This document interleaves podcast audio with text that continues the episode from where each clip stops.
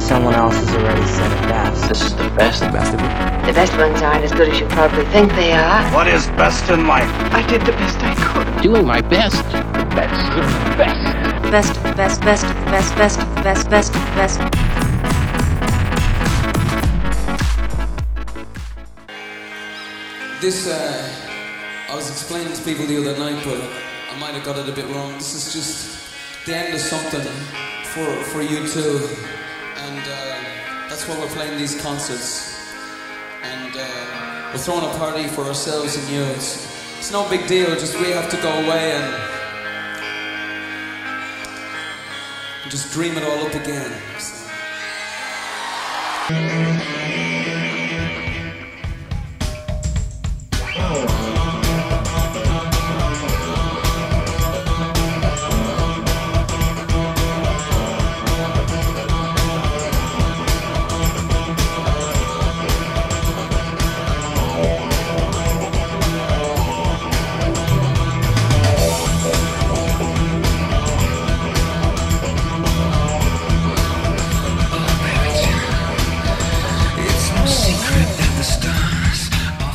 Hello, hello, and welcome to Best of the Best podcast with myself, Connor Keys, as always, beside me, Mr. Ronan Mullen. That's me. Yes, we are here with you two. Act tongue, baby. yeah. We we got there. Get off your fucking seats. Um, You've just passed out from the shock of Ronan Mullen doing something on you two. Here here's here's how this came about very quickly. I suggested it I know. and Connor took it graciously. he never rubbed it in, to be fair to him.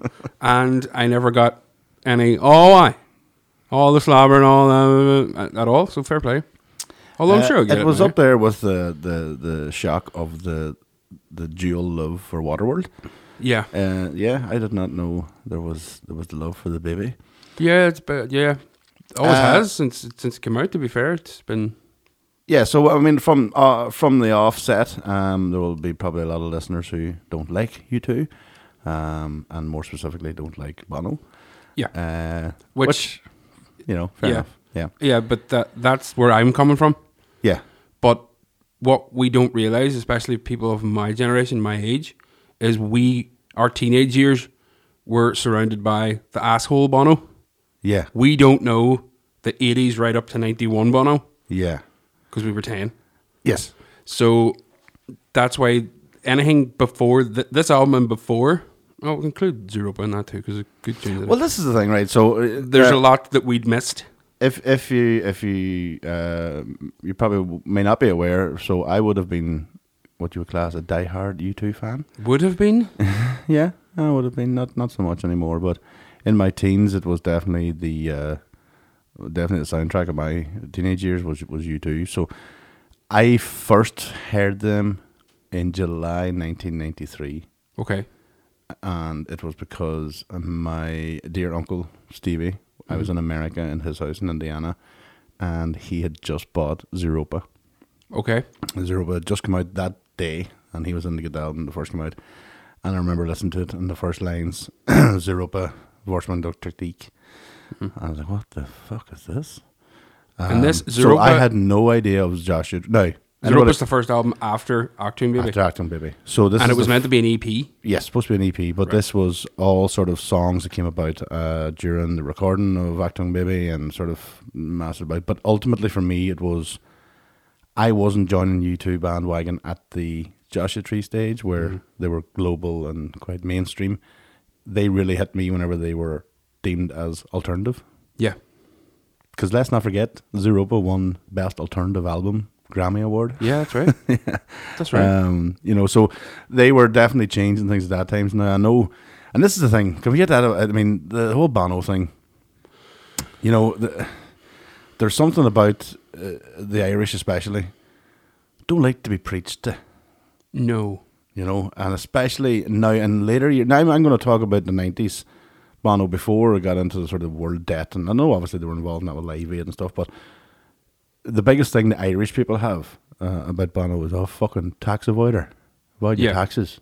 It's it's pretty inescapable considering how morally righteous he is. Yeah. But I know where you're coming from because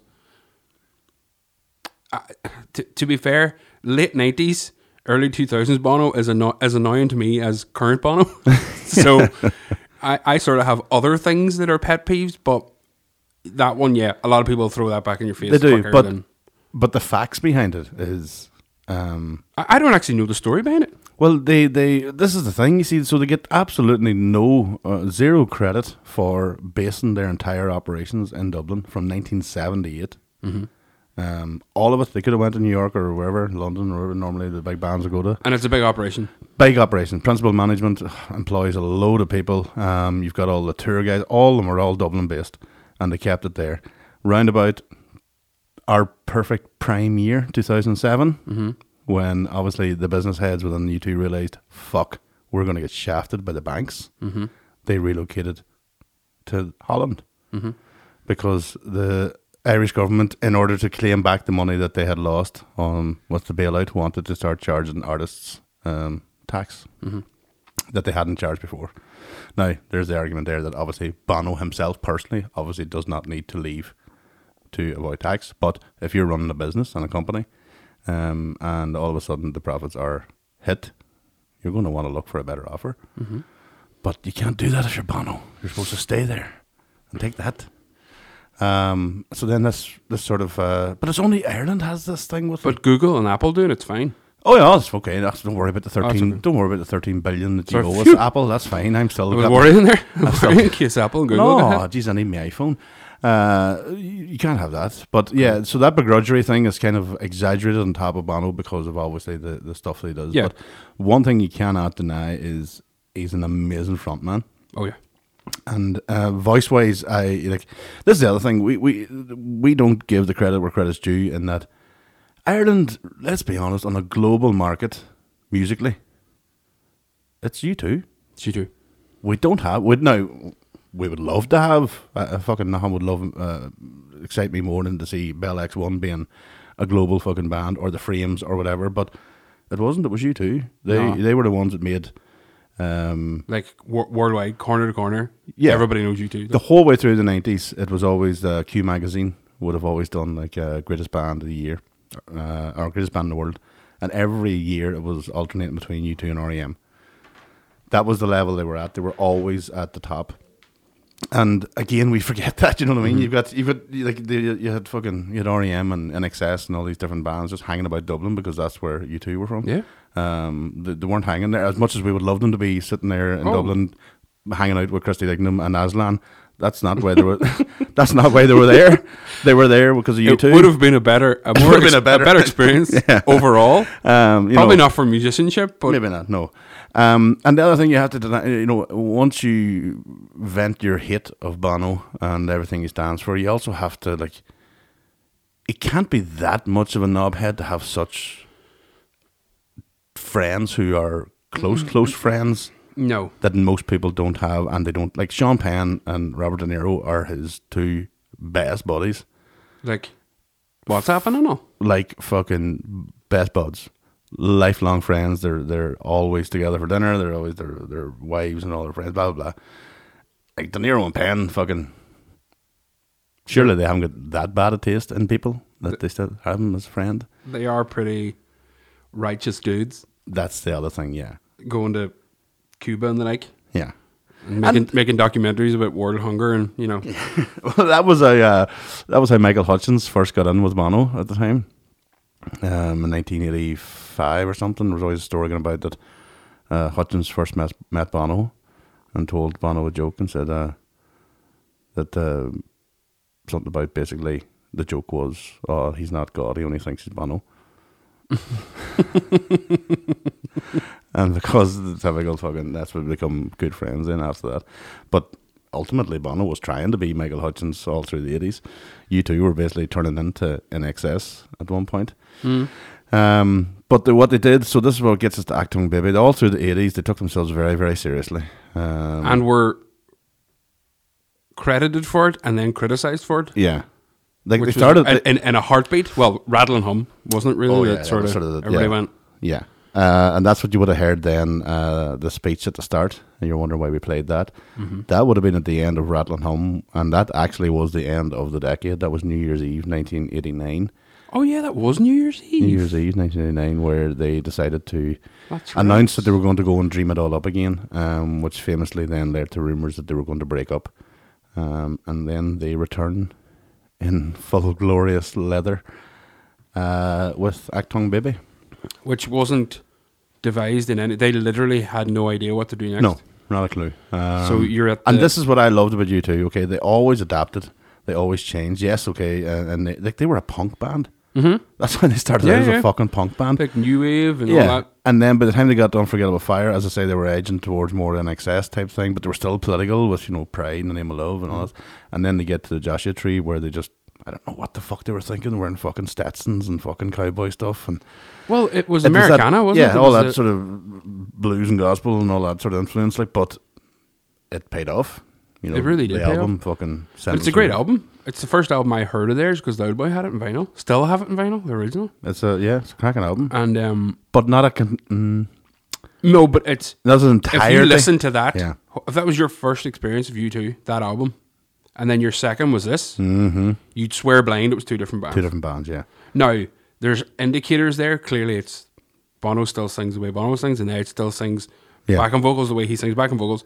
And there's elements of his guitar that mimic things that are in, but the tonal shift Everything, is yeah. fucking incredible. Like, Yeah. and it's uh it's as clear from the the outset the album starts off in such a such a unique way um we'll play maybe a clip of it um and it's probably one of my um, most favorite intros of any album um yeah, and if, because again you have to take into context like we said rattle and hum was 1989 which was again was a vanity project uh, and i know they they went on record to say they've totally regretted it especially larry mullen who is the most grounded of the whole lot he's yeah, just he seems to speak the most truth He's about just- them. They're, they're just Larry a pile of knowledge. hasn't Like, fucking changed in no, he's that 1978 guy, and he like. just is the grumpiest fucker that doesn't want to do anything that anybody else wants to do um, and he'll be the first one to, to pull Bono back down to earth again Yeah. and uh, but yeah, so you, after 1989, Rat and Hum, they went away to Berlin.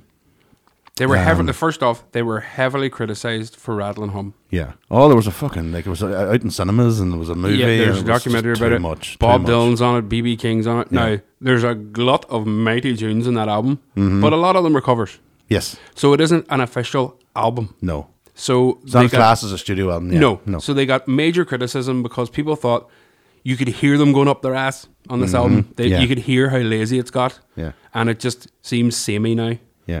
So they heard it. Most bands at that size would go, just track on. They're gonna fucking buy it And anyway. that's that, and that's why as much as people because it's still sold. Yeah. It sold huge amount. as much as people slag me for it, I because you do feel like fucking ashamed to say you're a U2 fan. But I, I, I remember liking U2 in the 90s when it was cool not to like them. Mm-hmm. And then they came, I remember they- you liking them when it was cool. to like them. and then it comes back around uh, 99, 2000 when Beautiful Day came out. Everybody wanted to go to fucking Slee and everybody wanted to go and see them and everybody Mm-hmm. Yeah. wanted to see that tour. And then, nah, they're away again. Yeah, back it to them. disappeared again. It just had a wee peak. It was like, but no, this came out and, and uh, like you say, it was, they didn't really know what they were doing. They knew they had to try and find something different. They had taken themselves very seriously through the 80s, political and a lot of very Yes. do you know what I mean? Just serious, like real fucking deep. Yeah, so this yeah. was uh, the start of them, I suppose, if you want to call it having fun, but also exploring musically and sonically because Edge was doing his thing, um, and you can hear it here. This is a, a perfect example of how uh, how it just was so unique in the sound.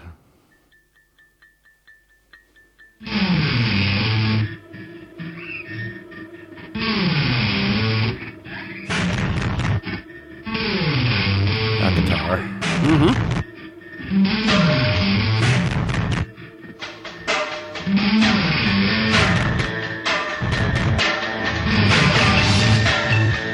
Mighty start to an album. with. Yeah. Such a build. It's off him. And what I love, there's a there's a great documentary about this. Just let it go till it builds into the Ah, it's bass. class. Oh. Uh, uh, is uh, there's a documentary on the making of the film or the, the album, and uh, it's Larry Mullen first trying to figure out the, the time signature of it. And Is this is this the documentary that came out a few years ago? there? Got for the anniversary, yeah. yeah, and it was the build up to them playing Glastonbury or Yes, something. Like yeah. that. I didn't see the whole thing, Right. but all I remember about that documentary is Bono giving off flat out when they're trying to rehearse because nobody else remembers anything. No, yeah. So again, and I hate to do it, but that's another feather in his cap because it's very clear in any footage I've ever seen of them playing that Bono really has to set the pace for them rehearsing.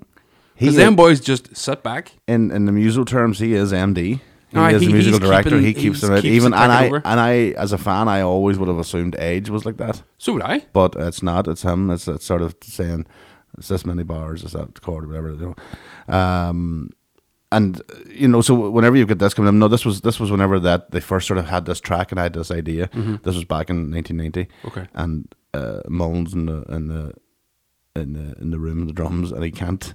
It's just the Alright. timing's not, and then all of a sudden it just clicks. He's Mm-hmm. got the rhythm, and that's what they all looked at each other and went, "See, when he does get it, that's it, it's done." And Yeah. that's that's what you hear there in the album.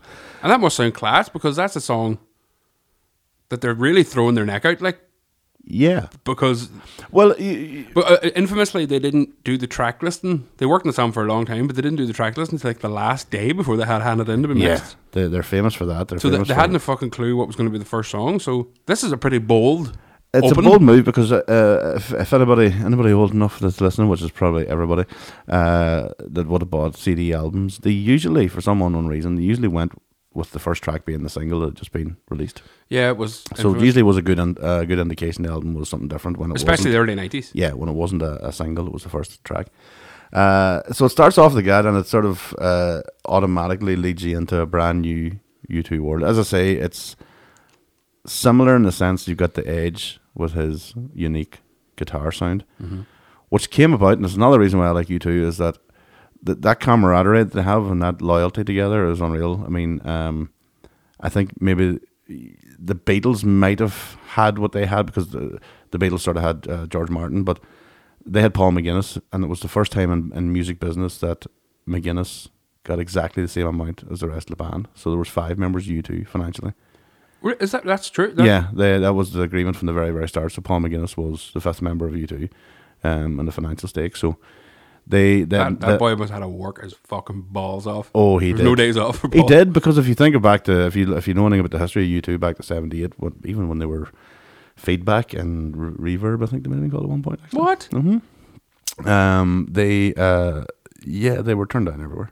Mm-hmm. Everybody turned down, and, and it was Island Records that took the took the thing, but that was because of Paul McGuinness. Ah, 'cause of putting his pressure push. on- yeah, his push. Right. So they had done that, but they had also then, let's be honest, Adam Clayton, you know, at that time in, in 1978, if you listen to the first albums, he was, maybe still is, pretty shit on the bass. Okay. Most other bands would notice that, spot that, and as I know from personal experience, they would just replace that person, you know. Yep. They do that a lot. Hmm. But they these boys didn't. That's running, you know what they had? Loyalty and faith and friendship. No, it's And, because uh, he looked really good. he looked like a fucking model. Fucking weirdo. he had the big fucking bushy white hair and all, yeah, didn't he? yeah, big blonde hair and the, and the uh, glasses and the, the fucking the, the nice English accents. Skinny white boy. Uh, Which yeah, he never. He, he moved to Dublin when he was five. yeah, and he that never accent got rid- never left? never left him. Yeah, where Perfect. most other people would just blend in. Nah, he didn't. But w- so what happened? Instead of getting rid of Clayton, instead of um, realizing, oh shit, he can play like fucking three notes at a time uh, per bar, that he they age changed the way he played guitar. Okay. to fill in the gaps basically that weren't being filled by Clayton. So that's why Age then got that stance that he has over the guitar. He's always trying to fill in, so he was always using delays and always using things to, to bulk up the sound because Clayton was so shit. Um, and, Wow. And then it became Age's unique sound. So again, it was sort of that. I don't know what it is. I mean, that sort of fucking Dublin stubbornness of them going together and going, "No, fuck it, we're going to do this." It's it's a very um, it's a very strange. th- The whole band setup is, is strange. If you go back to their Mm. early singles, I, I always thought that the rhythm section sounded really good in you two. Like I always thought Yeah, but I but mean, maybe it's because of that. Like, uh, like I just said, maybe if you went to a rehearsal one day and Bono was going, "No, Adam, that's the wrong note again." They just have a day of telling Adam how to play the bass Yeah. again. Uh, and that yeah, that you know, but I mean, uh, it it then, and this is the joy of it. Then the joy of music is it became their sound. Yeah. You know, if you think of uh, with or without you and the, the bass line, it's just so simple, so Yeah, you but know, we're nobody can br- do it, really effective but we're within the song. effective. But then Edge comes in with all these mad fucking guitar sounds. So he is known as the sort of scientist of the band. Uh, So the Edge just sort of tries everything and anything, and uh, he's constantly working on pedals and distortions and stuff. And if you if you get the opportunity, go and, and watch the documentary uh, on YouTube with uh, Jimmy Page and. Uh, It might get loud. uh, Jack White. Yeah, it'd make it loud, and uh, you'll see. Because Yeah, I it's always, class, I, like- I always, like, I, I like the fact that they sort of, uh, you've got two absolute maestros like, like Jack White and Jimmy Page, who are looking at age going, "Fuck, right enough." You know, and Mm-hmm. And they're starting to realize. they're starting to they've give heard them, him. yeah, but, they're they're just starting they're to figure it giving them out. Mm-hmm. a wee bit of kudos. You're going, "Oh, okay, I see what you're doing there." I But didn't even know." the, the bits where he's on his own and he's just showing the cameraman how he, he made that noise. Yeah. And he's he has to hit about 48 pedals before he gets to the fucking noise. Like, I do love. so I there's a wee wonder- boy backstage working his whole off during you two live concert. Well, this is the other thing. So that, that and then uh, yeah, anybody again knows U two. There is five members playing in U two every single concert. So uh, Dallas Shoe is down below uh, on the guitar because you couldn't play one guitar doing all those sounds. Hmm. No. um, but he's he's there in every show. Um, I'm wondering if there was. Uh, did you ever? I I don't know if I can get it here now. Um, Do- Well, you're looking that up. I'm just going to bring up something. When they f- stopped uh, at the end of the Rattle and Hum tour cycle, the Bono and Edge had that was the first time Bono and Edge had started writing music on their own, and they had wrote songs for different albums. They contributed to uh, a, a off Broadway play about the Clockwork Orange, and they did songs for it. yes. And it was the first time they'd wrote on their own, and they started to realize if we're going to go this new direction, it has to start with me and you. Mm-hmm. Where uh, notoriously, you two are everything's credited vocals, bon- or lyrics, Bono, music, you two. Yeah. So they all contribute to music, and that's a fair. uh, yeah, that was that was again that's a part of their fair business split. model. Yeah. Um, but this was the first time that there looked like there was going to be a bit of uh, animosity going into the studio because they're walking in with basically fully formed tunes that they're just going to tell other people what to do on it. Yeah. But what happened here was they realized they couldn't complete the songs. So when they went into the studio, which we'll talk about in a minute, it was it was as much work as they had previously done.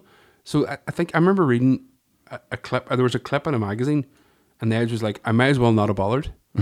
I might as well have just walked into the studio in Berlin, and we should have just started from scratch because we would have fought anyway." Yeah. because it was so difficult to, to figure out how they're going to write these songs this way and what's it going to sound like and can we have a, a ballad on it? Can it be atmospheric as well as being? Yeah. And he came across, and this will be a major theme in this, listening to the likes of Nine Inch Nails and KMFDM, which is a really heavy industrial band, and Depeche Mode. Yes, they were. big. And those bands you can hear through this whole album Absolutely, yeah. in different ways. And w- strangely, there's a tribute album out, as we spoke about, uh, at the anniversary of Octoon Baby, and Nine Inch Nails and Depeche Mode and all are on it, yeah. covering the songs in this album. Which, which again shows you the level of. Aye, you know, but- Nine Inch Nails don't appear to go and cover any. you know what I mean? you know, It's- if this was post Rattle and Hum and you two walked out at that gig that we Yeah. heard the audio of and went, "We're finishing," mm-hmm. you wouldn't hear Nine Inch Nails covering a fucking song from Joshua Tree, like. no, definitely. But this album Mm-hmm. opened them up to electronica and 'Cause that's- yeah, and that that's- whole, whole new wave of electronic music, and influenced a lot of it. Yeah, because the context of this is we have to realize that uh, dance music was starting to really, and Berlin being maybe the, the not the birthplace of it, but definitely the sort of place that it, where it grew. There's a Um, great, great vibe of Berlin. But what were you going to play? And we'll go into this. Well, Well, I'm just thinking about when you're talking about the age and all his uh, his accoutrements, all, all the pedals and stuff. I always remembers uh, reminds me of this bit by Bill Bailey. Um, what do you see? I don't know if I have it here, so apologies if it doesn't work. But I haven't played this before. Now you know that uh, band U2, right? They basically got this one sound, don't they? Hello, some old Celtic bollocks.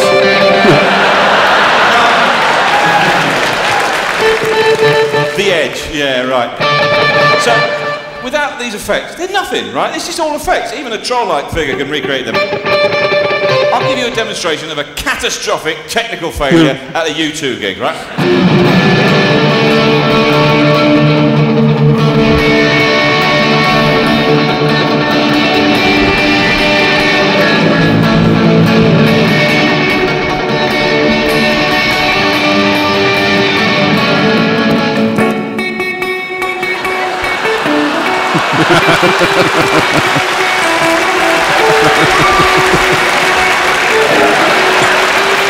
So- Yeah, that's funny, but let's get real. Like, if, if every effects pedal or modulation or anything was turned off in most modern rock, Yes. it would all sound like shit. We've talked about this before Yeah. about the guitar players and their banks of pedals and stuff. Yeah, They need them. They, they need really them, yeah, of fucking course, need of them. course they do. Uh, so yes, we, we start off the album. You've got uh, Zoo Station, and um, you know you, you've you're into some something different automatically. Oh, yeah. uh, it's not it's not the norm. Even the, the title Achtung, um, which Yeah. means warning in Yeah. German. Uh, and Zoo Station was an actual station on the on the Berlin uh, underground or Yes, tube, yes, yes. tube system or stations. So, uh, also, Octane Baby, it, it's from the producers, isn't it? One of the engineers kept talking about the, the, fil- the Mel Brooks film, The Producers, Right. and it's a, it's a line in it where the groovy hip guy who's now playing Hitler, or one of his uh, corporals, sorry, comes up and goes, Achtung, baby. and your man kept saying it in the studio, and Bono was like, What the fuck does that mean? Like, but they were originally going to call Adam, weren't they? Yeah, It there was was, gonna something be- about that. Yeah, because Because he, had a nude photo on the, on he the had a album. nude photo on the album cover, which again, because I mean, you have to realize that it might not sound like this today, but they were controversial at that time. Yeah, that was- it yeah. was a big thing. You know, the, the, there was going to be a nude picture of, of Adam on the cover. on the Um, cover, and then they X'd it out. It had a black X on it, and some Yeah. versions had a shamrock on it, and then the one we know now doesn't on it at all no, on the front cover. uh, it's in the inner sleeve. Aye, but on the vinyl, apparently it's the full nude. Apparently it's just him, the fucking Just the wang out. the, old, the old chap out. Ah, Going here, act tongue that way. Octoon. Uh, so at the zoo station, we got into one of the singles. Um, so there's a number of singles from this album, um, which are probably their up there with their their, their most famous, uh, uh, famous, uh, most famous with uh, Joshua Tree. So Yep. uh, then the first one was even better than Real Thing, which became kind of, uh, if you want to call it, a, a pop hit then because it was so well received. I do believe it was used in a lot of adverts at the time. yeah, I remember um, being in one of the Sky Sports football, the early Sky Sports. Yeah, Um, one of the highlight reel shows or something. Yeah. I just remember it over and over again in football for some reason. The, but again, um, the sound, the sound was um, just something completely different. Um, fitting in with the theme of the whole album, uh, that, you know, once you hear one track in this album, you can, you you, you know every track in it. If you know what I mean? Yeah. Like I mean, uh, you could at any point in U2's career, this is the one where whatever pedals the fuck Edge was using at the time, um, the guitar is very distinctive on it. Uh, it's um like we said it's like a it's very it's hard to explain to people how difficult it would be to try to make a different and i know it doesn't sound to your ear that what the edge is doing is different than what he did on the last album and that song Yeah. it sounds similar but it's really difficult um to do what he does uh, Absolutely, yeah, and and he's a really good backing singer yeah, yeah. Very good singer. Um, and, and, most of the things you thought Bono was singing, it's, Yeah, it's, not. Mm-hmm. actually It's him. him. He's quite similar to Bono in, in ways as well. Yeah, um, and uh, I mean, uh, well, even better than real thing, as I say, it became a, a big uh, live hit as well. Um, when they played a it class live. song. Yeah, it's a really good song. Great, uh, and a lot of I was going to say a, a good thumping bass line, but a lot of good bass lines on, on this album as Mm-hmm. well. So, as I say, Adam, you know, they're basic bass lines. Uh, anybody could do them. They're not, you know, he's not Flea. But, um, No, but you there's don't have to be. something about it, yeah. When uh, especially when they were going down the route of being electronic slash dance, Mm-hmm. you know, you need that sort of solidness if you want in, the- in the bass playing. Uh, And which, which song, which single, uh, charted higher with the Paul Oakenfold remix? Was it this one? uh, yeah, even better real thing, yeah. It actually charted higher than than the Than actual, the single. yeah, yeah. Um, and that was the other thing too. You two wanted to be because they had, don't forget they had bought the Kitchen nightclub in Dublin around this time. Um, they really wanted to get into the rave scene. Um, so they had DJs like Oakenfold and all the rest doing remixes of their songs. Mm-hmm. Um, uh, but at the same time too, no matter what, they still had uh, the core shows. We'll get onto that in a bit. Like Yeah. the shows were going to then the way, I think the way they were explained were they were the gift wrapping around the, the album sort of thing Yeah. was the show was to go with it. So, but uh, yeah, dance music was a big thing. uh, Dance was, and for that's them. that's what scared, particularly Larry Mullen because yeah, they didn't want he didn't think we'd go down that route. Um, yeah, and that it indicates a drum machine.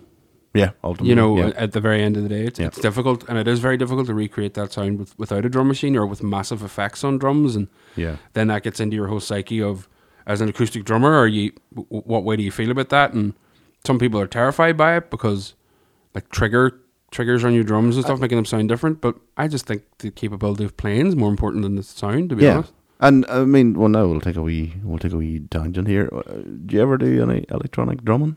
No, I've used triggers before, Right. And I've Explain, um, explain triggers to me. Uh, a trigger is a pad that sits, clicks on, it looks like a microphone.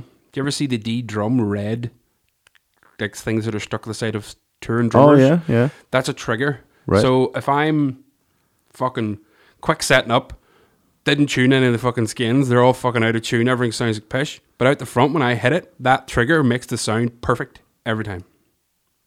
So the snare sounds perfect, the kick sounds perfect, the tom sound perfect every time. You should see the confused look on my face right now. Yeah. So if I hit that table Mm-hmm. with my finger, but there was a trigger, and the speakers out here behind me, you Mm-hmm. would hear a perfect snare sound. It just reverberates off the resonance of the skin. So it knows to make a signal. That signal reacts to a sound. That sound could be a duck, or its sound could be a snare. Ah, okay. So it's like an electronic drum on an electronic- acoustic- on an acoustic yeah. set. Okay, right. Okay. Jesus, so right, it's okay. what most fucking heavy metal drummers use. Right, okay. Uh-huh. Because to do that double kick thing, people can't keep the consistency because they start getting the legs get weak. Yes. So it gets lower. But if you have a trigger, you could just be fucking sitting back, tapping away, and it's as loud as it was if you were going flat to the mat. Ah, okay. So it's they're not just turning up the microphone to make it sound louder because that would distort like fuck. They've got Yeah. this trigger and it's sending out the perfect sound every time. right. There you So are. those types of things would terrify people who are acoustic drummers and are used to being. I have my kit tuned the way I want it. It's the sound I've always wanted. I've got the right equipment. especially when you're talking about Larry Mullen, who came from the fucking RTN Boys band. Exactly. From Dublin. So, but what he found was he started using more stuff. Now you don't see him using acoustics, uh, Mm-hmm. or sorry, a lot of electronic stuff around him.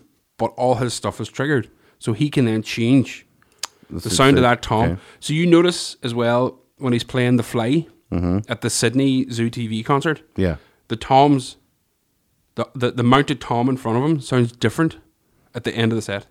So they didn't change the fucking tom; no, they just turned the trigger on. So they're very handy. every day is a school day, sir. Every day.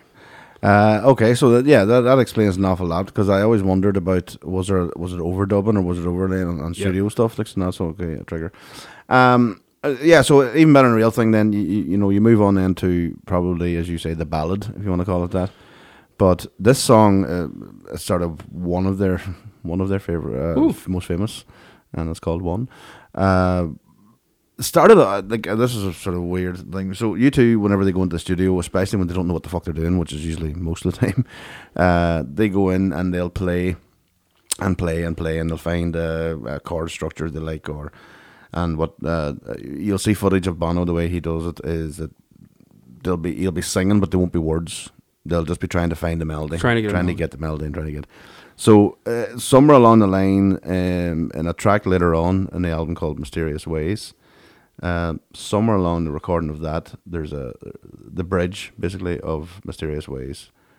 Uh, it led into the, basically what had turned into being one. Okay. So they were in the middle of the recording of Mysterious Ways. It sort of went to the bridge. They couldn't figure out where to go with this. But if you play guitar you, and, and play Mysterious Ways and play one, you'll realize the chord structure is the same at that point. And if you listen close enough, you'll hear where one could have come out of. Yeah. If you understand. Um, but so one then became sort of the. Well, now it's one of their anthems in that sense. Uh, when Ah, it's it's- live, but it's massive. at the time it was a it was a, a- they didn't know what to do with it so they released a couple of different music videos for it there's two or three videos That, because that's what I was going to say to you because on the on the Zeropa sort of box set or the the the, the set that came out after Octone Baby before Zeropa, there was like a video release that had all the videos. yeah And I remember reading the credits for it in fucking uh, Route 66 yonks ago. And there was three different versions of one Yeah. ahead of the one I, I knew Yeah. and I remembered. But there's I realized one with them that- dressed as women there's one Yeah. with them and like so I, I think it's because whenever it was released it started to take on a new life of its own and a new meaning but I don't really think it's kind of like uh, remember the fucking uh, the police.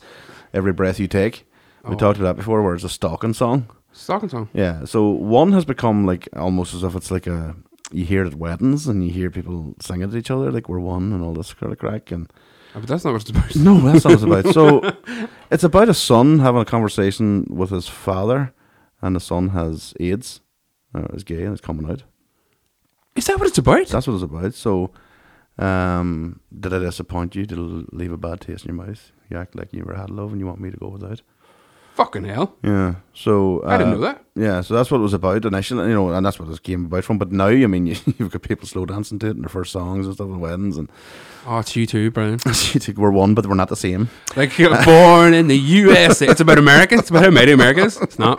It's really really not, no. fucking not. Uh, so yeah, that's what it was about, and that's why they sort of didn't really know because don't forget we're talking 1990, 91, and um, the sort of what we know today as being World AIDS Day Yep. was really sort of kicking off um, and really getting support and awareness and all that sort of stuff. So they didn't know how to sort of treat the song in that sense, and that's why they had a couple of different attempts at it. And uh, Well, the final video, and I always forget this, is Anton Corbin. Corbin, yeah, he's he's usually in. the He's middle of it. usually doing their ph- photography, Photography but and stuff, yeah. he that's one of his first music videos. Mm-hmm. And he's, he went on to some. he's a brilliant. Oh, yeah. but he, he he's the film director. He did the Joy, the or the what do you call the Joy Division film? yeah, um, control, Control. yeah. He directed that. It's brilliant. Yeah, unreal. Yeah, yeah. Visually, he's always been great, and that's Oh, aye. I've uh, because I've followed you two for years. I've obviously followed his stuff as well, but uh, yeah. So I mean, that's where that one. So I mean, it, it's it's a mad how a, a song can take on a a, a different meaning for. I didn't even know that. That's that's fucking Yeah. Um. So uh, then you after one. I mean, because now we have so many. Uh, well, you've got the, the act- what's that really cringe at? You've got the fucking when you two joined up with Mary J. Blige to do a version of one. Like, oh, boys, what are you doing?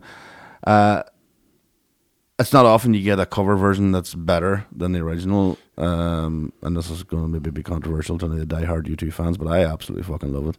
Ah, it's a great Um, version.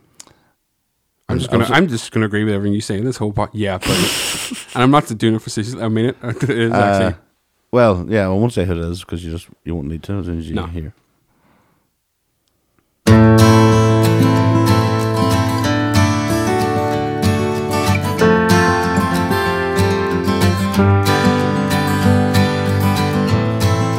Is it getting better?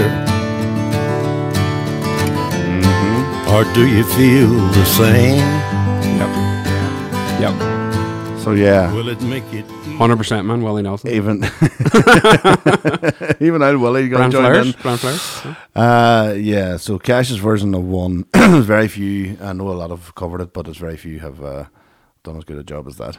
Yeah, it's And, uh, uh, it's something else. yeah. But but you, but what what you have to remember as well is C- Cash during those American recording sessions with Rick Rubin, he was actually unaware of most of the songs he was covering, Yeah, but he knew this one. he knew that one. Yeah, So Um, you know, and all the, the gospel ones he brought, obviously he brought, but this was a modern song that Rick Rubin was like, okay, another one I have to sell them. Yeah. and he put it in. He goes, no, no, I love that song. So he Definitely. knew the lyrics and everything. like. um, and that's probably because of the relationship they had whenever they got uh, Cash to sing on Zeroba, mm-hmm. which was a big, massive coup. And I oh yeah, I'm nearly sure on any studio album because I don't count BB King on. Ras- I think that's the only uh, guest vocalist that there is on any U two. Bob Dylan, No, not a studio album. not on. the St- oh, it was live. Mm-hmm. Hmm. Aye. Uh, and this is there's a- also there's a- this uh, is sorry, I Johnny should- I should- Cash. I should say there's a woman has appeared on maybe the most recent album, um, doing backing vocals for the All first Oh, right. time. like, But no, well, there's yeah, an loads of actual- personnel, but there's no Not main even that. guest No, not sort of- even that personnel. I think they, they keep it very close tight, uh, close knit. Um, there's very very few additional. You might have maybe a few additional musicians, but not actually vocalists. Mm-hmm. Um, so yeah, to give Cash a full song, which was uh, yeah massive for them to get to get him into the studio at all. He And- was, in- and he was in that's- Dublin apparently. He was in uh, playing at the Olympia. That was 92, 93. 92, Zeropa, 93, wasn't it? sort of the and that was middle of the before the American recordings as well, wasn't it? Before the Because that was American 94, I think. 94, 95, yeah. So Johnny Cash was nowhere. No, He wasn't known anymore. He was sort of. That's it. They had sort of yeah, Yeah. drifted away. Um, but they had got him because they were playing like playing the Olympia for fuck's sake. Only Aye, what, like uh, fucking all hell. days.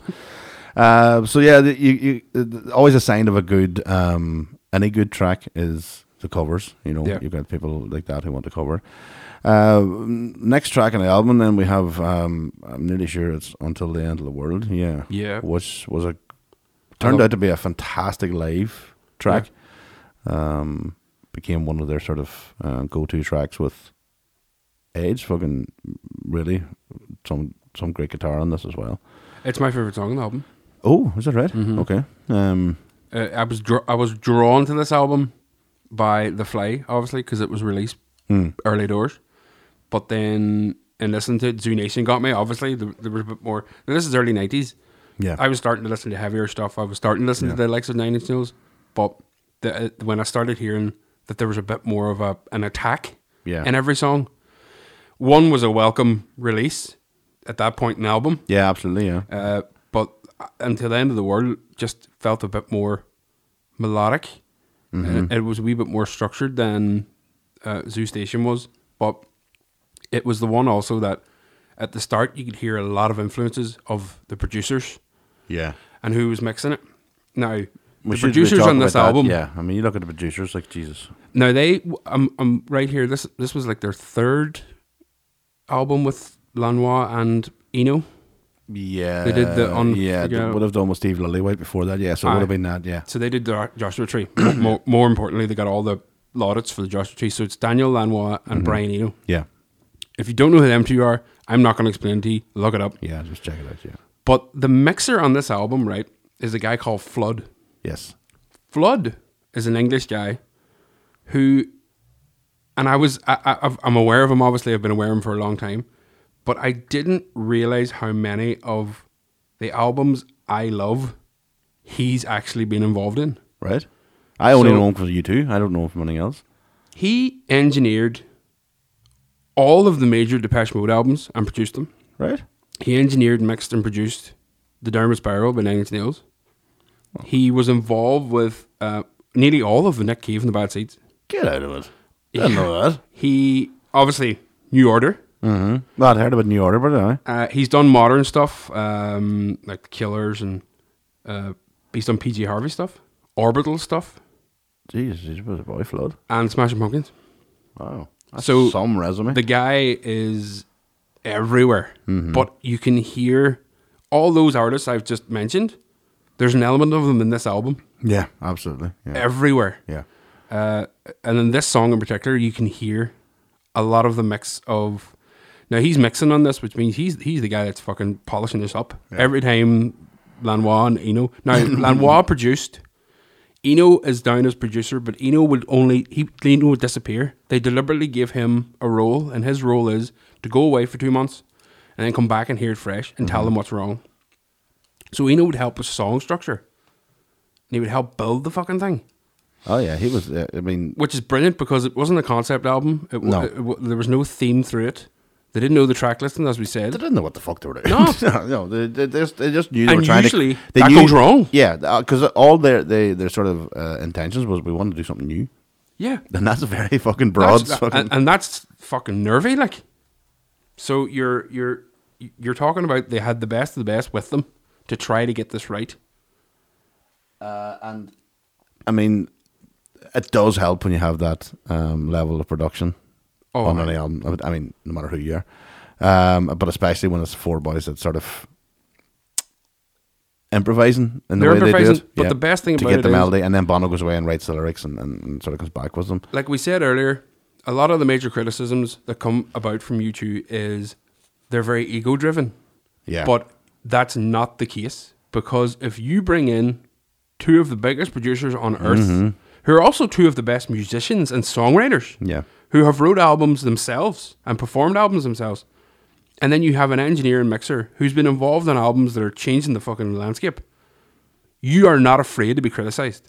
Oh, absolutely. And you're yeah. not afraid to be told that's no. Yeah. We're gonna start again on that. Oh, they definitely they know to take help. Mm-hmm. You know, and that's again that's what I always liked about them. Now, I know this is fucking and uh, everybody listening is going to think fucking Mul- Mullen must be drugged, I'm really not. but it, it it has been one of the things. I mean, and and, and obviously we can get into. uh, The, the problems that maybe faced after Yeah. sort of acting baby, but the, the tour sort of accentuated all these songs even more. Then Um, w- we're going to go on because I mean, there's going to be we'll be here to fucking three weeks. all time. right. Uh, the uh, who's going to ride your white horses? Another uh, another stomper track. Now Another single as well. another single, and I do believe, and maybe I'm wrong, Mister Mullen, and I'm uh, I don't know if you know this. Oh fuck! What did I do f- on you now? No, you didn't do anything. But sorry. it's just when we talk about cover songs, um, I do believe this is this song. Who's going to ride your wild horses is the one and only song of U two that has been covered by Mister Joe Dolan. What? Is it? I have a vague recollection of Joe Dolan, and I don't fucking ask me who had it. Do we have it? I, I, I, I can't find it. No, it's not on. It's not, and, and I don't know. I will find out, but I'm nearly sure Joe Dolan released an album that had "Who's Gonna Ride Your Wild Horses" on it. Jo- no, and I, and that's when I it's knew not like a Joe Dolan who used to play with Eagles or something. It's it's the Joe Dolan. the Joe Dolan, um, country and Irish fucking royalty. I just that's when I knew you two had made it. when Joe Dolan is taking Fuck one of Johnny your Cash. songs- forget Cash, forget, Forget Jack the White, Bash and all Mode. them boys. forget No, no. Jack White. When Joe Dolan takes a bite, you are in. Why is this nowhere? Why can't I find it? Okay, I'm gonna find. I tell you why I know this is because uh, an uncle of mine who spends an inordinate amount of time in the bargain bins of uh, record shops and CD shops had this CD and has a copy, and I will find it. I will get it. Uh, Joe Dolan doing "Who's Gonna Ride Your Wild Horses." Um, Is it there? did you get it?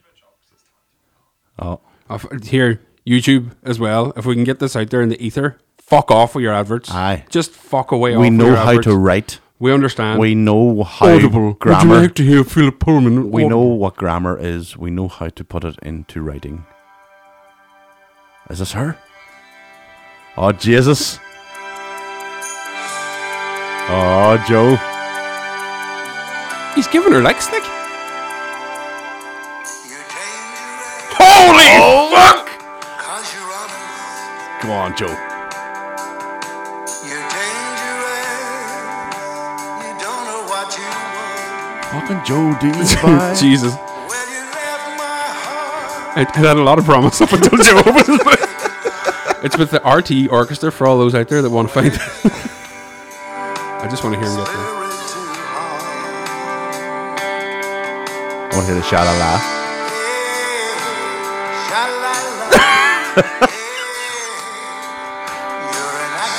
Oh, well, you know, you can't. Uh, Every day. that's that's a fuck. That's one. That's one. that's gonna live with me for a while. That one. Uh, yeah, so Joe Dolan doing uh, Who's Gonna Ride Your White Horses, which It's just sums up the. wow. the sums up the the, the, the, the level of uh, level of respect this album got. Um, so uh, after that uh, bombshell, we have so cruel. Another uh, another great track that Ah, it's, um, a, it's a it's a it's a one of the nice ones. yeah It sort of um, cuts through the. it does and it's um It's, it's sort of it's such a strange album. You you literally could have, it could have been a double album. Like it could have been when you think about what we know about Zeropa Uh-huh. and most of Zeropa is cuts or takes or outtakes from More or the, less, yeah. the Octane Baby sessions. I don't know if it was Berlin or Dublin when I did most of the writing of these two, but uh, it actually uh, well if you, Previous? the history of it was no Zeropa was basically uh, the ages divorce oh yeah yeah, um and actually bitches need paid. uh, one of the songs in this "Love Is Blindness" is sort of when they were, he was going through his separation. Mm-hmm. The actual divorce came about, so the story was the time that's where the nightclub in Dublin, when it was bought, that age was spending a lot of late nights in, in the nightclub. Natch. But um, it was a rocky time, I think, for that thing. So he was spending a lot of time with um, sounds, effects, and just Okay. getting lost in the Yeah, in- get just get your head away from it. yeah, get away from it. And spent a lot of time and, and basically corralled the rest of them whilst they're on tour to write fucking Zero. But don't forget, Zero was written on tour Mm-hmm. Yeah, and, and yeah. recorded. So and it was um, it, it was only two years after. only two years released after two years after. So it's not, it's Active not a Baby, so- full. Well, it is a full proper album because it was Well, always it's ten tracks, yeah, Yeah. so it's full full album. But, um, But we'll just have to say it. Can you imagine if Stay was on this album? Oh, yeah, I could live without Lemon and Numb and Uh, no one can definitely do it. Um, but Lemon, I always like Lemon. But anyway, uh, So Cruel was sort of the, um, I don't know what you would call it, a sort of, it's not a filler by no means, because I think every track on this um, uh, has its merits. Um, No, I, I, I really like that song. yeah, and it's just, the p- problem is sometimes they're, they're overshadowed by um, the next two tracks. Yeah. So I mean, to be fair, Yeah. So like you've got the fly, which was their uh, the fly followed by Mysterious Ways. Now Mysterious Ways was probably my first unofficial introduction to you two. Um, because again, don't forget our age. We were ten when this album came out. Um, and I was only just I had just turned um just turned twelve whenever Zeropa came out.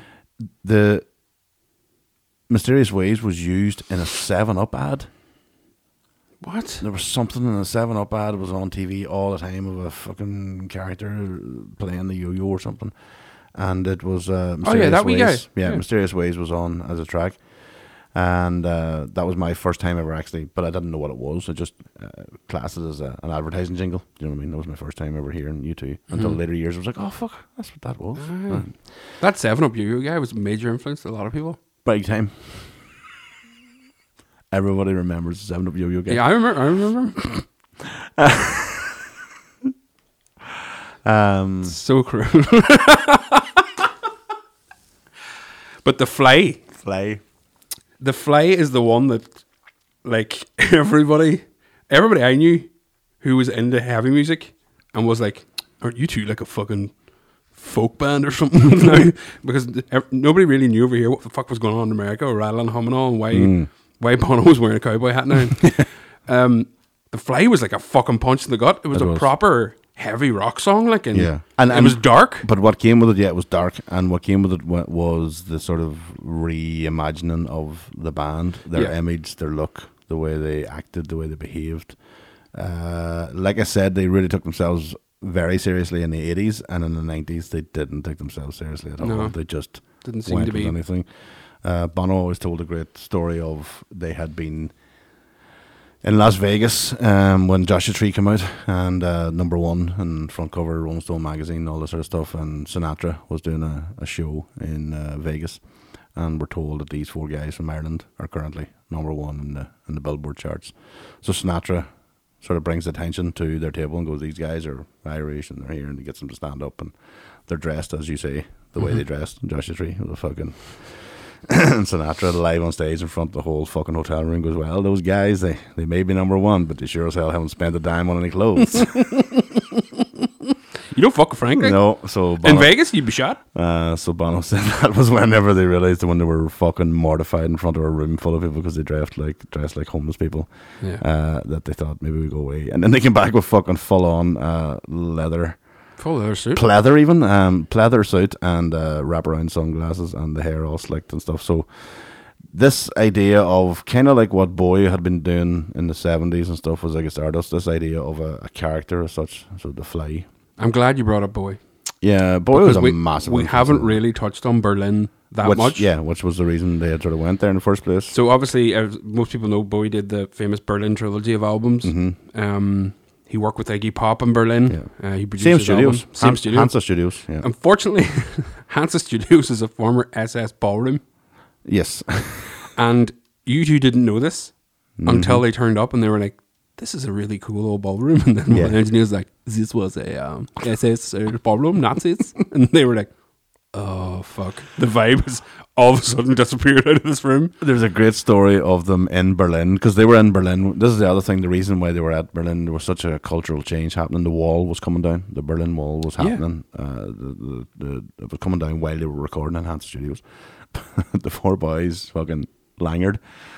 The the night the wall came down, they thought they would go out and fucking on the lash and then join in on the street and join in the This is party. yeah, it's a party. so they they go out on the street, and their fucking boys are all yo, and sort of look around them and go, people aren't really That happened. celebrating that much. they joined the wrong side. Yeah, they were the communists and pro communist side. So you two are walking down the street with the fucking communist party. Yep. Um, who were actually chanting You negative. get the wall back up. Put it- and, and they're like fucking drinking the Ah, kettle. Just the fucking four pints of Murphy's Stout. Uh, so yeah, well, I mean, so Boy played a big part in, in, in all of this. I mean, it it sort of maybe and to sometimes to Bono's detriment went to his head a wee bit about this characters and alter egos and stuff. But what it did do was it gave him a freedom that he didn't have before because he did take everything so serious. And like I remember, I remember a clip in Rattling Hum where BB King's reading the lyrics, and he sort of looks at Bono and goes, "Man, you wrote this." You're too young for this. you Mm. know, the stuff was real serious and love and fucking no and death and um. So in this one, then it's like, okay, we're gonna have some fun here. Yeah. the lyrics and everything, you know, And e- um, even you know, to the extent that the character was used, even in interviews when he wore the wraparound glasses, he Yeah. pretended to be the character. Just- Maybe yeah. just talking about an egotistical rock star. Yeah. And again, and I hate to say it because I'm not a big Bono fan, but a lot of people used that against him and thought it was him. I know, I know, And it wasn't him. Oh. No, they couldn't. Yeah, uh, uh, yeah. It's like somebody uh, uh, holding Ziggy Stardust against. Yeah. boy, it wasn't the same. Yeah, Bowie also made a lot of uh, Ah, strange well. remarks about Germany whilst in Berlin and dressed in his white suit with his hair slicked to the one side and looking very much like a member of the Aryan Brotherhood. Um, so people make mistakes. Yes, you know, you know, You you know. know. Uh, I know our our our, our uh, fellow compadre, uh, one of our previous guests, uh, Mr. Bundy. We had this conversation this week on Twitter about you know we got to separate the art from the artist. Um, Oh, yes. And and, this- and especially when it comes to Bono, uh, in in latter day Bono. But at this Yeah. stage, because it was so uh, strange, people didn't really know how to take it. Um, but you have these two songs, so you get the Fly, which was kind of dark and kind of, as I say, like um, But it is one of the best guitar solos Well, it- on any album I've ever heard in my life. great. guitar- Oh, there- oh, like- It is. It really is. It's it's mo- it's one of the most affecting guitar solos because it it changes shape three or four times in about thirty seconds, and you're like, "Where's this song going?" Why have you never told me this for running me and you? I mate? think I did tell you this, but we were bloots magoots and we were teenagers running around Hunter's Crescent. Me. You know what's about it? me and you might have relations before this day's out because you're The- you're making me very excited. I don't want to say it. Um, all I remember, this is actually a funny story. I remember there being a few beers taken in your previous home, and we were all out in the park, and the, I think I think it was one of your brothers said the funniest the funniest thing he ever seen was me and you shouting about you two at each other. But I remember actually saying something about liking this album, and you going, "You're only just saying that." Just trying to placate me, aren't We're you? only like fifteen or something. Um, but yeah, I mean, so the, the guitar solo in this is amazing. The lyrics as well. I mean, there were some, they were out there, but there were s- there were sort of like statements as such. You know, um, every uh, uh, what is it? Every artist is a cannibal. Every poet is a thief. Yes.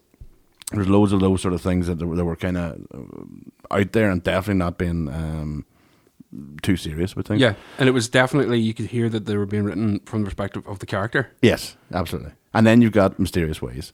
And Mysterious Ways became very. It's, I, I would nearly argue and say it's one of their most poppiest, catchiest songs. I mean, you could put Mysterious Ways on at a disco now, and at some point, you know, the, they were going to be they'll dance to it. Yeah. You, you don't know if you could do it with any other sort of U2 song, but um, this might also sort of. No, this might be scandalous, but Mysterious Ways, whenever they played it live, you know, She Moves in Mysterious Ways, they had the Belly dancer. belly dancer, Yeah. who is now Mrs. Age. Footburn. Footern on tour by. So it all comes to play now. The divorce was happened in 93, sir. Oh, Fuck yeah! yeah. Ah. Oh, So, uh, yes. so, um, Mysterious. She does move mysterious ways, boy. Uh, when she gets the I'll- Les Paul up, the when I love, I love moves. I mysterious ways. love. Aye. Uh, but this was the tune, and and, um, and and it has that groove, and you can see the, the belly dancing always worked in live, whatever. But it has a a, a serious groove actually. And you're It talking really about does. the rhythm if section you, if again. you like- listen to the the song, if you have the opportunity to listen to the speakers, when the bass kicks in, Mm-hmm. the fucking bass is everywhere in the song. Like, and again, going back to the comment at the start, it's very difficult to for me to understand who listens to the fucking rhythm section all the time. On this album, when the rhythm section is on, it's fucking huge. Mm-hmm. it's a big production. So you element, can't yeah. really see like it's great writing songs clearly that Bono and Edge wrote on their own, but the four of them need to be together for it Yeah, to fucking absolutely, work. yeah. Like, um, and, it's very evident to me in this album. Sorry, don't mean yeah, to go you can. back, oh, but you can. It's really, really yeah, evident here. It's uh, and I, uh, maybe the one of the best bass playing Adam Clayton has done in Yeah. any of the albums. Um, and that uh, it's. I don't know if that had to do with the fact that it was a sort of reinvigorated sort of passion for the music with this new approach to Berlin and blah blah blah. Mm-hmm. But he definitely changed. If you think of what happened, what's happening in Rattle and Hum to Well, Black on Baby, it's L- let's like mention two players. like. Let's mention that as well. They only completed two songs in Berlin. They had the the bones of every single song, but they couldn't fucking. And they were getting at each other's throats. Mm-hmm. There was a lot of roaring and shouting. There was a few times people threatened to leave in Berlin, and they thought, "Fuck it, we'll take a few weeks off," and they went to Dublin and just moved everything to Dublin Mm-hmm. Yeah. and completed it all swiftly. Yeah, There were, I And think, Hanover. They were all b- b- about two mile from home, where Mm-hmm. Yeah, they yeah, recorded yeah. this country house in Dublin, and they were just as cozy as could be. Could record all night. Yeah. Nobody had restrictions, and banged out all these fucking amazing songs. Which, as we mentioned, a lot didn't get on the album and ended up on the yeah, and album Zerubbabel, yeah. in Zeruba. So there was a lot of songs. a lot of stuff going on, and they do that. They do that all the time. The last album they brought, I know they, they released two albums, uh, Innocence and Experience thing, but the, every time they go into that three to four year gap, they'll come out of there with like 30, 40 songs, Ah, it's it's it's which fucking- is quite prolific. And and the other thing they do, and I always like this with you too, and in in their live shows is, if you think of the Stones or you think of the Who, even or any of that sort of thing. Every time they released a new album, the Stones especially, uh, a good example, they, they might have played one or two tracks yeah. ultimately in their later part of the years, all people were there for were the hits. You two were the only band I knew that ever at that age were coming out, even their most recent album, and playing eight songs of the album live. Yeah. You know, they didn't give a fuck that everybody wanted to hear. And like you will have with with a forty year catalogue, there's a lot of hits not being played Of course. and people annoyed. Like the last time I went to see U two they didn't play one. Really? Yeah. So it wasn't it wasn't on the set list, and you're thinking, "Fuck, that's a massive tune to not being played." Um, but again, it's because they make way for the new stuff, and they always have done that through it all the time, and they've been there. Um, so yeah, I always like that. That they, now, sometimes it might be to their detriment that they've stuck through because some of the recent stuff has been maniacy. But uh, Bum flaps. but We're it- gonna play the first six tracks from Rebrania for fuck me. Um, but y- they've always done that. They've always sort of kept that, and I I think it keeps them interested as well as anything else. But uh, I've said this before uh, on a previous podcast about, um, uh, uh, I think it was Kings of Leon, maybe about how Born watched them live. Not just their performance, Born, but the music was Born. Yeah. You two will, whether it's The Fly, for instance, if I could hear a version of The Fly, and I'll be able to tell you, oh, that's from the Zoo TV tour. Oh, or they that- do different Or that's ver- from the 2001 tour, or that you know they they they always reinvent. It might not be a big reinvention, Mm-hmm. but they'll add in a, a remix in the end of it, or they'll add a thing into it, or they'll- blah blah. blah. They never do anything the same twice.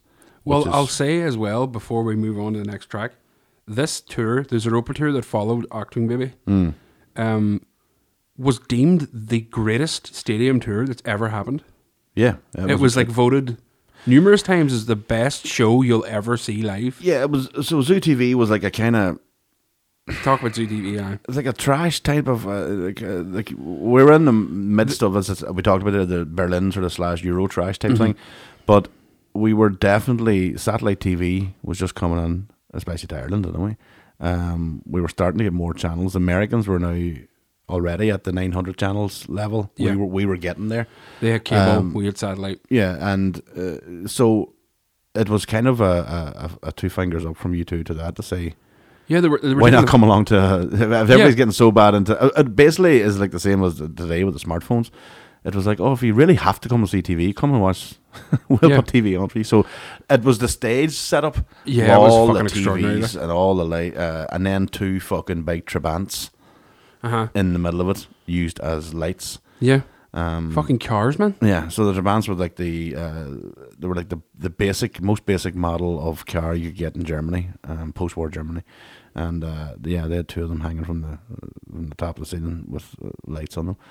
Um, but then the TVs, Swinging about? swinging about. But the TVs were the were the big thing. The TVs were a TVs were the massive- big thing. So I remember it was, it was a massive multimedia thing because It was, but it was a big fuck you to multimedia as well because what they were saying was y- the, this technology is here and it's great, but you don't, you aren't using it for the best fucking means. no, Uh, you're using it for trashy TV and reality TV and soap operas and all this bollocks and, and poor political broadcasting, not covering the truth. And I remember at MTV Music Awards, whatever year it was, 1993, where they went live yeah. to wherever you two were playing, and you got a snippet at the end of a song, and then it was Bono interacting back with MTV live at an award show Mm-hmm. while he was on the fucking thing to Sarajevo. right, uh-huh. I was going, what the fuck is going on these U two shows? Yeah. Even then, I was thinking, it must Ground- be incredible. Like, well, it's groundbreaking, and, and, and in every sense of the way. I mean, if no, you that's think of, that's that's easy now because it's all Fuck, digital I saw- broadcast. Yeah, you could But FaceTime fucking Sarajevo. that but that time, wasn't yeah, the fucking case in 19 early 90s, like. Mm-hmm. That was highlighting satellite technology, and uh, I mean, even the, the the broadcasts that they did do sometimes were live telephone calls to the White House or whatever Mm-hmm. when Bono would go into character and stuff. But I mean, it still was, uh, and I've never. That's all I've ever experienced seeing you two. So I never seen you two and Joshua's Tree Stage, where it was just a, a bare stage and Mm-hmm. four boys. Uh, I've never seen that. So I started. Fucking my first concert was Pop Mart, so I started with the extreme, Which again was a big Well, fucking massive, show. massive show. But every show they've ever put on has always been that, and that's where you definitely get your, your value for money in it when it comes to production. To the point, Pop Mart they nearly bankrupt them- themselves putting it on. Yeah. it costs so much money. Um, Well, thinking so you about- can either class it as being slash e- e- egotistical slash stupid, um, bu- or, or slash brave. But either way, they're always taking chances and they're always doing something different. But Zoo TV sort of uh, it it was a a chance for them to really again as towards the end of their tour because the tour lasted maybe two two two and a half years. I remember it being in Dublin RDS in '94, and by that stage I had been a year long into YouTube fucking was and I was wasn't allowed to go. Oh, I was going to say, did you go? No, my aunts and uncles were going, and I wasn't allowed to go because I'm too young. Many shows have you seen now? Mm, I don't know. I You ju- it's in the double figures, like. Oh yeah, so I've seen every tour since Pop Mart, and then of each tour I would have been at every gig. So they made it on like each like the last tour was three nights in Crook Park, so I was there for all three nights sort of thing. Fuck. Um, Well, no, two nights maybe out of the three. for, yeah. for people to be thinking early 90s the the staple was in the early 90s you would bring out another big band on tour with you Mm-hmm. you wouldn't bring out a young up and coming band because um you, you know they're going to play the same playing field as you Yeah. and what that means is they're not going to stick to the rules No. and play at a lower level and realize they're a rock show the headliner needs to be the fucking yeah, but you two are already the pinnacle because when you fit the support slot stops, they build the stage. Yeah. And this fucking Goliath is happening. So no matter what happens, Yeah, no matter you who's forgot who supporting, the yeah, Uh-huh. yeah. But the support bands on the Zoo Europa tour were the fucking Pixies, Uh-huh. Yeah. Primus, Soundgarden, and Public Enemy, yeah, and lots more. Mm-hmm. Uh, stereo MCs and stuff were on for a while, and but they took out people to give them a go. yeah. And as time went on, and more recent years, Arcade Fire, Yeah. uh, the Killers when they were, didn't know who you were. Um, loads of bands come out that uh, the script. They give the script to fucking. Mm-hmm. but Oh. what they're saying to them is, you're going to get to experience this. yeah, which is you know, and they give them the full go. They give them their own sound. They give Mm-hmm. Yeah. them their sound desk. They give them mixes Yeah. that are as good as you two's. So they're like, why would we want any part of our show to be less than? Yeah, that's- and that's and that- incredible. yeah. And- and they've kept that a going major through, band. Like yeah. you don't do that. Like, no, definitely not. And uh, so you then have uh, we're going to have to get on here. So Yep. we then you're to coming to uh, trying to throw your arms around the world, Mm-hmm. which was a great track. Which, if you Uh-huh. play the intro, we have it here, and for us now, it's very evident.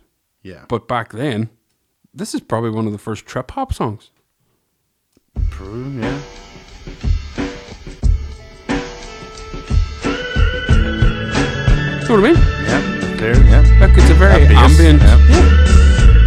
That's a great bit of music. Like. Six o'clock in the morning, you're the last to hear the warning. Uh, also, also the track I played for my GCSE E practical. Yeah. Big F. Yeah, I failed. Yeah, no, no, I got, I got, a good, got a good pass, boy. I got a good pass. Me and the acoustic guitar singing out about a trying to throw your arms around the world. Should have fucking to Yeah. some doll from fucking Bangor who was sitting Rage. marking the practical. Her about seventy two. Should have brought the row in to bring some of the. The only good thing was the lyrics always hel- uh, must have helped me out in that one because there is a great line in that that I always uh, just because it was funny and because they didn't really take it serious. Uh, a woman needs a man like a fish needs a bicycle Yes. was always one of my favorite lines. I love that, and uh, so yeah, uh, my mo- modulator, if you want to call her that. She uh, she really didn't know what to fucking do with this. No, so uh, she just went, yeah, pass. Um, but yeah, great tune and Right, is uh, she? some some fantastic lyrics in it. And uh, again, it's kind of one of the first songs you see Bono going into his falsetto mode. Um, like Adam Clayton, Bono wasn't a great singer. Um, if you listen back to the eighties, and if you listen back to now, obviously there- some of the songs eh, like Josh Tree and all the rest, but when the Joshua Tree was being released, they did the B sides, and one of the B sides was the sweetest thing, which they redid in Mm-hmm. Yeah, nineteen yeah. eh, whatever. You should hear that. Really? Oh bad. Oh Per- my oh, per- God. really? really bad. Uh, and that's the original version of it, and I think that's why he wanted to redo it in the later years Okay. because he realized how fucking bad he was. He couldn't understand. His voice just dramatically changed and improved. He worked on an awful lot, and he got this falsetto thing where he can go really high. And uh, he couldn't do it for sweetest thing back in that. So if you put the two together, So the big story that he he did it again because he missed his wife's. no, that's missed why it was. Valentine's Day. That's why it was written in the first place. Oh, that was the original. That was I thought the it was orig- because No, no, no. that- When it was re-released, it No, was- no, that's why it was written in the first. That was place. He originally why it forgot was his bir- written? forgot her birthday, yeah, Right, and he okay. originally wrote it again. And uh, I think then it was it was sort of a thorn in the side because I remember playing it somewhere. It was on the they, they released it like recently on the best of B sides or whatever, and uh, I think one of my brother I think twanged me and I went. Who the fuck's singing that? And I was like, that's Bono. He's get the fuck as he is. It's bad. It's not like that. So Jeez, his Sam voice, Ramos, isn't it? his voice really, really improved over the years. Um, and this is one of the tunes where the falsetto was coming Yeah. through. You can hear the backing vocals of that. Uh, and as you say, yeah, trip hop. It was quite was, out there, it's so- quite so. I remember laid even back, and- then going, "That sounds like a fucking massive attack, tricky album." yeah, and that that bass line again, and Adam Clayton. As much as I say he doesn't do an awful lot, you can s- really, really see his influence on it. yeah. Uh, right, so then we have uh, Ultraviolet, Light My Way, which um, again is uh, has sort of taken on a whole new level live. They've recently did it this last maybe ten years, so we started playing it. Um, but another just fucking great song. I mighty stupid. Like, but another one people would say was just a throwaway song on the album. But it's, Mm-hmm. it's if you take the singles out of this, it's a fucking mighty album. Yeah. You put the singles in, it's a fantastic album. Yeah. Um, and even like it's it's the only I've talked about this in the previous podcast where sometimes I avoid singles, and this is the one album where I don't. No, Um, Mm-hmm. definitely not. The rest of definitely the not. albums or the, the singles just you cannot get you get sick of them. Uh, the second last track is actually my uh, most favorite U2 track. Ooh, which which is- I just found out. yeah. Um, so Acrobat is um, I don't know why I don't know what it was about it. Um, lyrics and and sound and I love the drums in it. Um, the although it's it's technically could have been done by a loop machine Yeah. it's still you can hear it being done live. And actually, Larry Mullen did a fucking great uh, job on it at the recent uh, tour they did.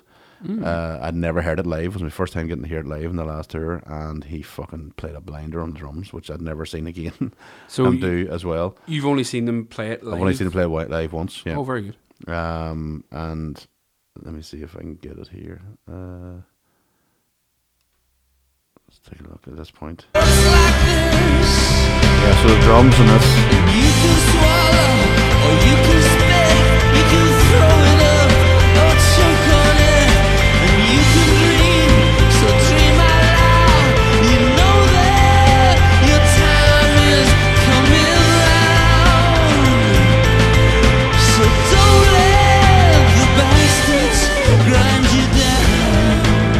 I obviously, as a teenager and a young teen, I obviously loved that line. Don't Yeah. let the bastards grind you down. Um, which obviously isn't his line, but it's still uh, the song saying that. But there was a couple of other gr- great lines, and uh, yeah, I don't know what it was about it. And then I actually read uh, in later years they released a fucking like um, I don't know some fucking shit for you two. But it was the first time that the four boys had picked out their, you know their likes and whatever, and it turns out Acrobat's Bono's favorite U two song. Oh, really? Yeah, I didn't know that. I was like, oh, for fuck's sake, There you go. raging. Now it sounds like you just copied him. Copied him now. And I was like, oh, for fucking cunt, you know, pick some other song, you fucking ball bag. Here, here, here. So we're doing a we're doing a good job of not. I didn't even react to Bono that fucking way on this. That's how much. Uh, yeah, you- you stealing my fucking favorite song. Um, but it was it was a great um, uh, one of the lines in it. Um, uh, I joined the movement if there was one I could believe in, and I'd break bread and wine if there was a church I could receive in. I remember hearing that going, oh jeez, because don't forget our the timing for us. You know, you're talking mid nineties. You're still, um, you're still in the in the throes of the troubles or the end of the troubles and stuff. You know, and you've got this somebody coming out saying, uh, I don't give a fuck what movement you want to join or what church you want to go because I don't belong there. He had a tendency to say Um, that a lot, though, didn't Oh, oh yeah. he? He talked a lot about. Oh, it talked a lot of dung. Um, but in saying that, this is the thing, and this is what, and then in a defensive thing of you two, is that I'll take 2001 as a good example. I went to see two concerts that summer. One was Oasis at Finsbury Park, and one was U2 at Slane. But Now, the difference between the two, forget about the actual shows and the music and all the rest, it's just the messages coming out of one. So out of one, which was the Oasis one, I came out being told I was nothing but a wanker and I should go and fuck off because we're all fucking cunts. yeah, I was like, lovely. I just paid fifty pound of a fucking ticket out for that ticket to be told I can't. And then the other one, you heard an awful lot about Amnesty International. So where, where, yeah, which one was the better one to be going to? You know what I mean? And there are going to people listen going, "No, you should be better going to one being called a cunt." yeah. And I'm like, not really. I don't know. I mean, it's a, it's a, and uh, you can see what they were trying to do. They took took two minutes out to go and say to people, "Go on, join up to Amnesty International and see what's happening." When you have eighty thousand people in front of you, Ah, instead it's- of spitting at them and calling them cunts, I was like, "Right, see you later." Was it, did er Liam Gallagher spit at you? Ah, all the way to the fucking back, he has some goblin, boys. That Sure, we is- knew that. Aye, a wild strength in it. He's gobbling away all the time. I Uh, heard. the throat muscles are strong in that one. That must be from all the sucking cock. But so yeah, fuck you, Geller, you ballbag. Anyway, another way he listens now. Um, Bolivia. so I'm not saying anymore. nah, the boys. Uh, final track then. So uh, and uh, a really, really, um, really amazing track. Um, Yeah, it's I, I I was not aware of how many people covered this fucking song. Mm, a lot of people covering it. Um, again, lyrically, uh, uh, just Bono can write some fucking amazing lyrics. Yeah, yeah, when, he's- he, when- he's- when he's on he's a good form, he's writer. on form. Um, but this, a lot of this boils down to the age. Um, there's a lot of the ages um, separation. Apparently, was going on at the time of even just recording the solo. Um, Uh-huh. You so- mean do you want to reference that as just when belly f- when they had fucked a belly dancer, and then he had to get divorced from his wife, who took him to the fucking cleaners. yeah, Yeah, that uh, time. that time, that's the one. That aye, that was sorry.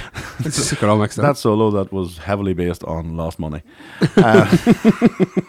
crying. Stupid bitch. Um, and actually, what you know, but uh, uh, it, it's you know, love is blindness. I don't want to see. And uh, again, some pretty fucking deep uh, Mm-hmm. it lyrics is. in it. But when it came live, it was uh, it took on another life, like most of the songs. But like you say, then loads of covers sort of popped up along the way. This is it live at the uh, Zoo TV, uh, live in Sydney. Love is blindness. I don't wanna see. Won't you wrap the night around me? Take my heart. It's blindness. Yeah, so it's it's it's one of the ballads. It's uh, but it's a dark one, Mm, it's very dark. very dark, and uh, sonically and lyrically and all the rest that goes with it. And then you've got that sort of mad. Uh, I would need a guitarist to tell me what that fucking what he's doing there when he's constantly um, strumming this That's called uh, wanker bitten wanker baiting when he's wanker baiting at the in the middle of the solo That's- during the flange, flange bitten. on this pod flap. Uh, yeah, yeah. I mean, it's, it's fantastic. But then, so you've got uh, more the most recent one. Maybe uh, we talked about earlier was Jack Jack White doing um, "Love Is Blindness" for that Actung Baby sort of cover album. But then it was uh, on the Great Gatsby um, soundtrack Okay, um, the Leonardo DiCaprio the, Yeah, the yeah. remake. So it was on that, but um, turns out Old Jackie Boy, at the same time when recording Love Is Blindness, was going through his own uh, type of separation. Oh, boys, what he's doing. And uh, so inter- the Edge was interviewed after the cover, and he was like, "I totally felt every note of that when he played, when he played that song." And it's true when you listen back. if you get a if you get a chance to hear Jack White's version of it, he is destroying that guitar. he is beating the shit out of it. It's, Uh, it's a that's- heavy solo. Like, This is the sound of a man's pockets emptying and tears streaming down his face. It's, uh, if you go to if you go to uh, to YouTube and type in "Love Is Blindness," "Love and Blindness" Jack White comes up before "Love Is Blindness." it's a great G2. cover. It is a really good cover. Um, I'm going to try and see if we can get uh, Jack, Jack, feeling it? trying to find if yeah when Jack feels it towards the end where he's you know like you genuinely think if there was a camera recording this this cunt's naked. Kicking walls. No, this cunt's naked. There's only a couple of sip- sips left of a Jack Daniels bottle sitting Oh, beside yeah. him, and he's got the guitar on, and he is crying his eyes out. um, I don't know whereabouts in the song. We'll have to try and find it. Here we see. Oh, here he comes. almost makes sense. Get, get. Bitch, get my money, baby. By the way, we're not we're not referencing that they're crying because their wife left them. we're referencing that they're raging that they have half their money gone. You know, notes. Never liked her. I don't know. It's Great, That is a great version of the song. Uh, that's, that's that's amazing. Again, like uh, Johnny Cash's version of one, that's not too many. I would say is uh, up there or as good as Mm. the uh, original, but that is. Uh, so yes, the uh, Actung Baby finishes with uh, "Love Is Blindness" and um, and uh, quite true, Ronan. Love is blindness because me, Uh-huh. 'cause me and you both are women. oh, you thought you meant me and you?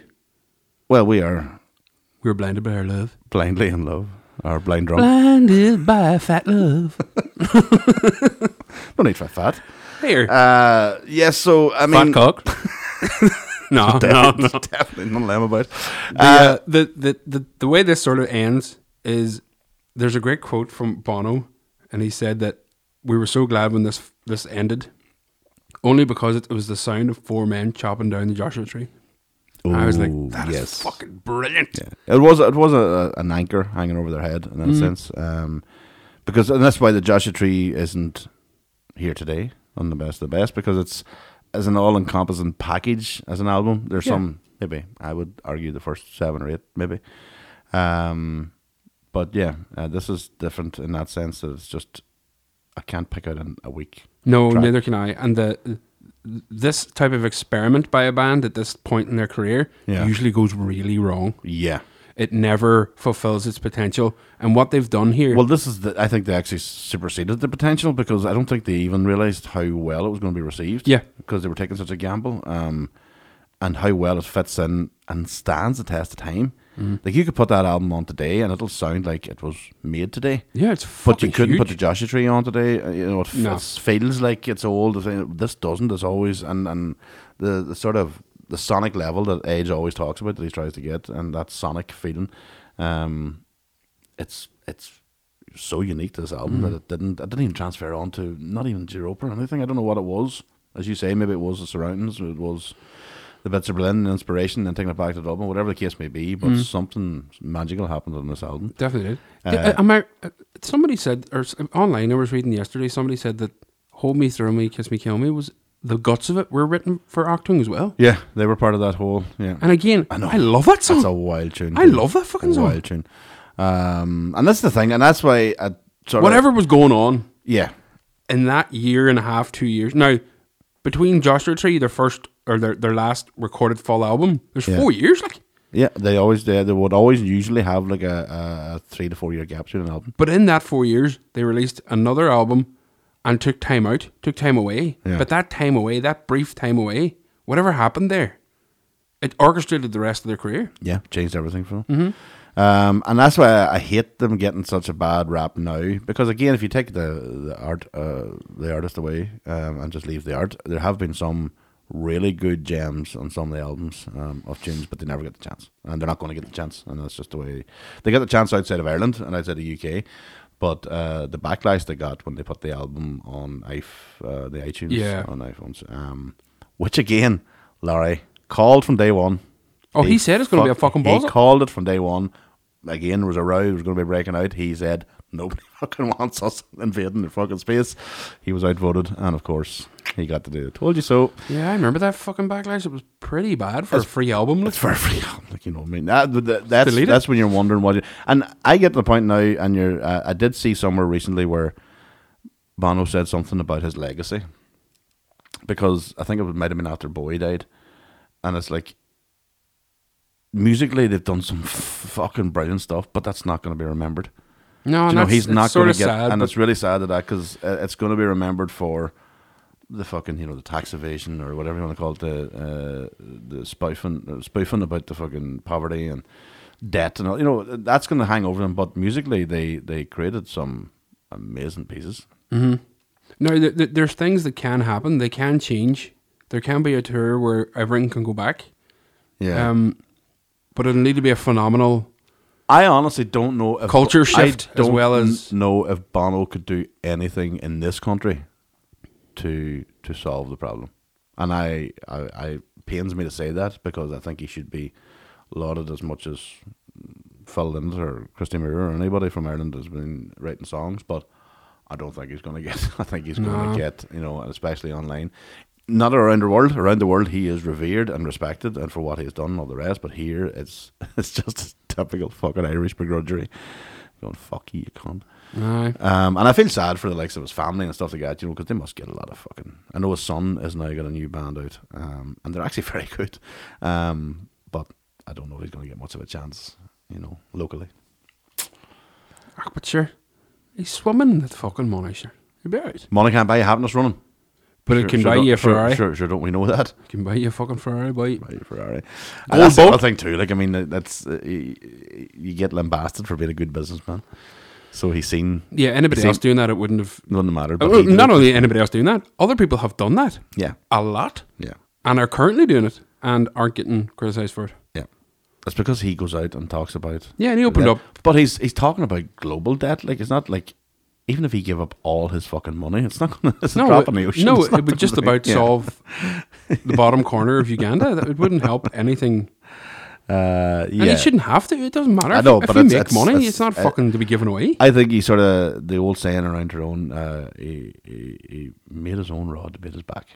he You did. know, if you put yourself in that position, it's your own fucking fault uh, in that sense. But I just think the hatred's too visceral. It's too deep. It's pretty big, and I'll Um, have to admit, for somebody that hasn't fucking done anything wrong no. in that sense. When go- you think of the going level back, of going back to this and going back to the old footage and the old recordings and outtakes and all this, and listening to the Zoo TV tour again, and we, me and Karen watched that last night, and we were both just like, "Fuck me, that's mind blowing!" Like, yeah, I, I sort of I've I've res- I've I've went down a wee bit on my scale of mental. Fuck you, who, who said you two? Fucking you know, but it just I can't get over. Just start. Any time I heard him talk, I was always like, "What's he gonna say?" And and it, what Yeah. he was saying was never about how mighty he is and how thing. He was talking about other people or other organizations or other countries, and and I would immediately negate him. is it just a thing where we just don't like pe- you know it's better just to shut up the fuck and just sing sort of, you That's- you know know and, what?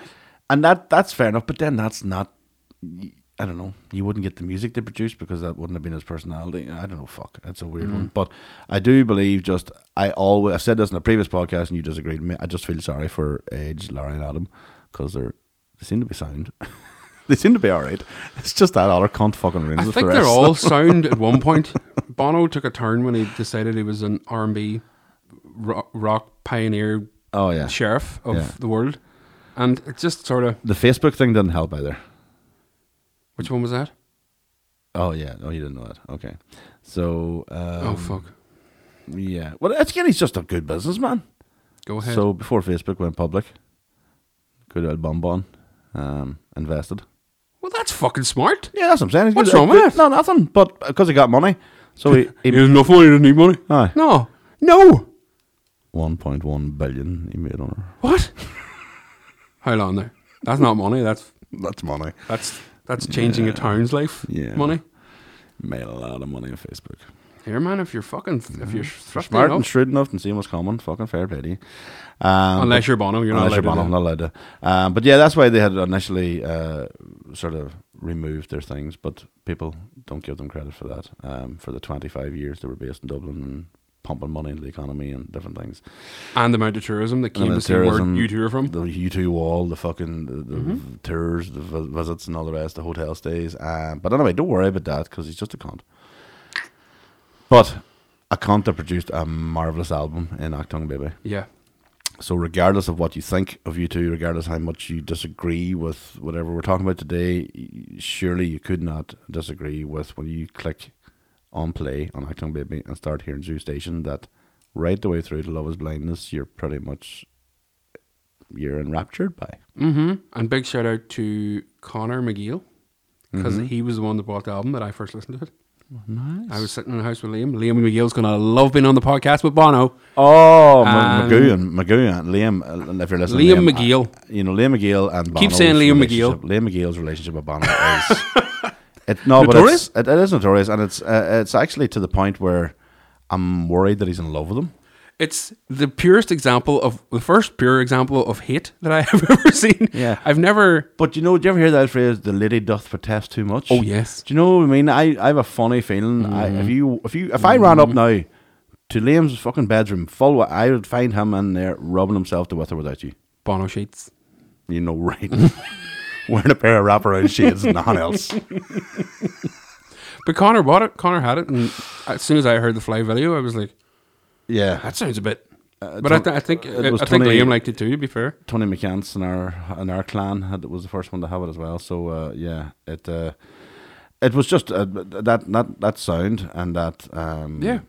At that time, I mean, that, this is all what we're talking about in these podcast episodes. Sometimes it's as much to do with the context of when it came out or when we found it, uh, as as much as it is to do with the actual time it physically came Mm-hmm. out.